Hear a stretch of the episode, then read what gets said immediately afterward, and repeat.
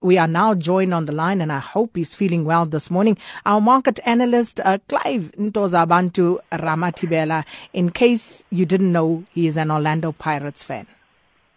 Hello! Not trouble the morning for you, Sakina, and to the wonderful listeners of A M nine. Uh, thank you very much. Uh, and let's talk to confidence, Sakina. Why, why are you talking about all these other things? Can we not? Can we not? I, I celebrate uh, Mister Khattab and, and leave this thing about uh, this. Uh, what, what is no, um, uh, it's not mutually exclusive, see? So, but let's talk about, are you okay? Are you okay after Pirates? I'm, I'm fine, I'm fine. You know, I'm, I'm strong. No, yeah, that's cool. Good. I'm, I'm, I'm yeah, really cool. good. I'm, I'm really, I'm really happy that you are feeling good. Okay. Oh, my goodness. If I was any lighter in skin, I'd be red now. Um. Clive, um, let me rather relieve you here. Asian markets yeah. uh, mixed uh, the opening of the last week of the month. So what are we looking forward to?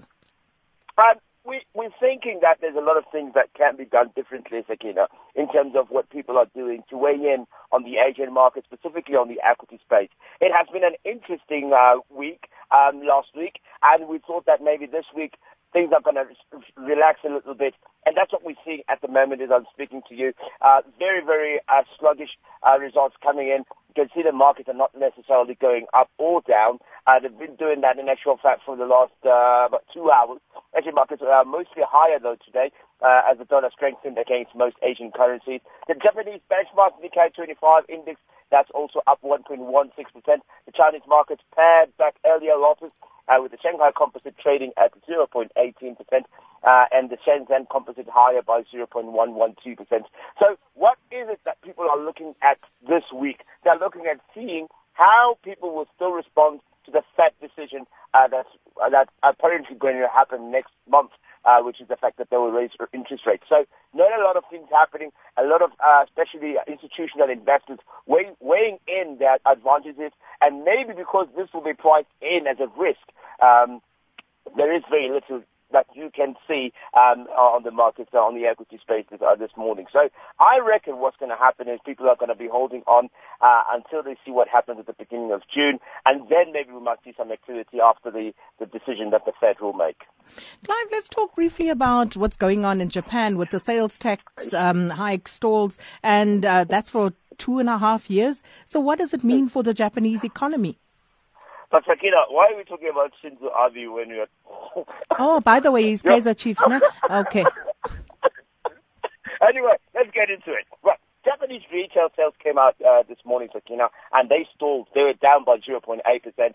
And we know the reason why, because uh, uh, Shinzo Abe has been speaking about delaying of the, sale, the sales tax hike. And that was supposed to happen. Remember, it was supposed to happen uh, April this year, and then it was stalled until uh, for eighteen months to next year. And now still, we're not sure if they're going to actually implement it. Why would retailers respond negatively to this? Because raising sales tax obviously means that they will make more better uh, returns if their things are uh, if they are able to make a, a bit more of a, of a of an inch of interest more than what they're making currently. So those retail results just shows you that your guys who are in the bulk in the retail space uh, were expecting this sales tax to go up sooner rather than later and actually create a little bit of a stimulus. Most of them actually have put the prices into their risk uh, barometer, so to make sure that these things actually do happen. So what worries me is that uh, sales were unchanged in April from the previous month, uh, and the government report also showed that things that were looking positive in the previous year are now starting to look a little bit uh, somber. And uh, the median forecast of the economic survey uh, shows that this actual confidence itself has gone down by zero point eight percent. Uh, we know that Abenomics has gone into Abenomics uh, two point oh. You know, that's the new one now. two point oh. I, I don't know, Sakina, if it has to do with the two, like, uh, my course. I don't know. But it is the new one. You got jokes. It is. It is what they're calling it. So um, we are we are hoping that he would be more confident and will actually inspire more uh, uh, uh, spike into the economy by making sure that he gives an actual date of when the sales tax will actually take place.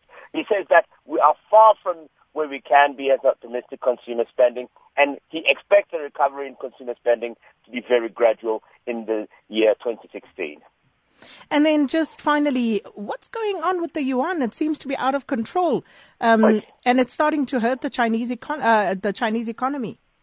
But Sakina, even if you had a, a currency called yuan, it would be out of control. It's like yuan, yuan, and it's always yawning. Uh, anyway, let's get, let's talk about the yuan, Sakina.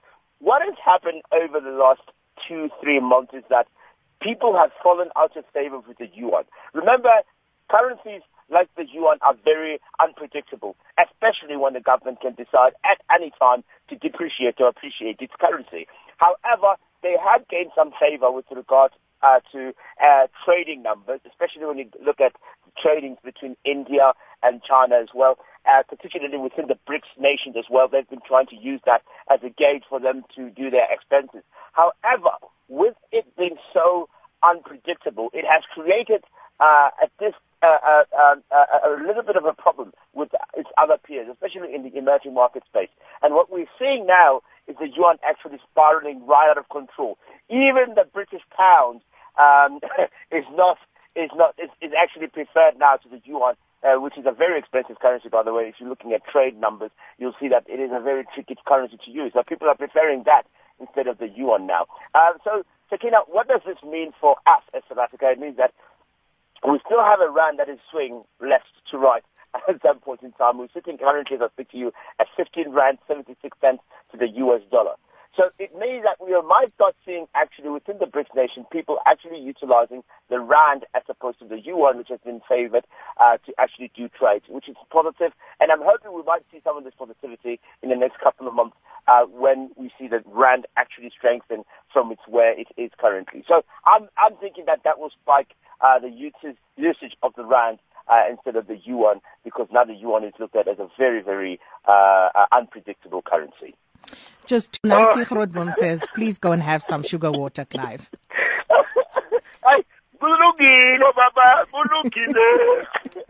Clive, I'll speak to you again tomorrow morning. Our market analyst, Clive Ntozabantu Ramathibela.